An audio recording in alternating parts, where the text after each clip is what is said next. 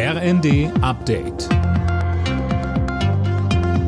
Stündlich neu. Auf den Punkt informiert. Ich bin Fabian Hoffmann. Guten Abend.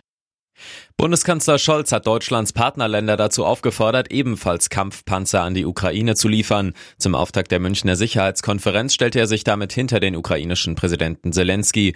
Der hatte per Videoschalte zuvor zu schneller und vereinter Hilfe aufgerufen. Scholz sagt in seiner Rede, Nicht unsere Waffenlieferungen sind es, die den Krieg verlängern. Das Gegenteil ist richtig. Je früher Präsident Putin einsieht, dass er sein imperialistisches Ziel nicht erreicht, desto größer ist die Chance auf ein baldiges Kriegsende, auf Rückzug russischer Eroberungstruppen. Gähnende Leere in Terminals und ungewohnte Stille auf den Rollfeldern. Ein Streik der Gewerkschaft Verdi hat den Flugverkehr in Deutschland großflächig zum Erliegen gebracht. Und das sorgt nicht nur bei den Passagieren für Unmut. Auch die Flughafenbetreiber und Wirtschaftsverbände sprechen von einer zum jetzigen Zeitpunkt unverhältnismäßigen Aktion.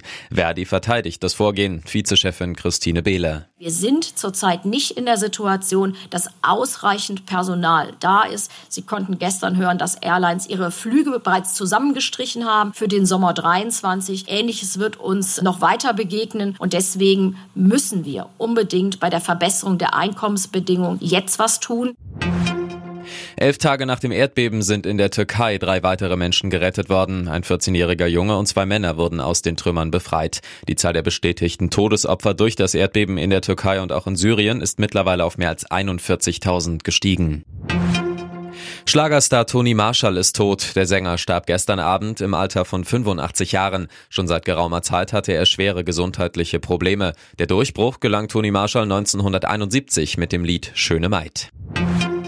Im Freitagsspiel der Fußball-Bundesliga treffen am Abend Augsburg und Hoffenheim aufeinander. Mit einem Sieg könnten beide Teams den Abstand zu den Abstiegsrängen vergrößern. Anstoß ist um 20.30 Uhr.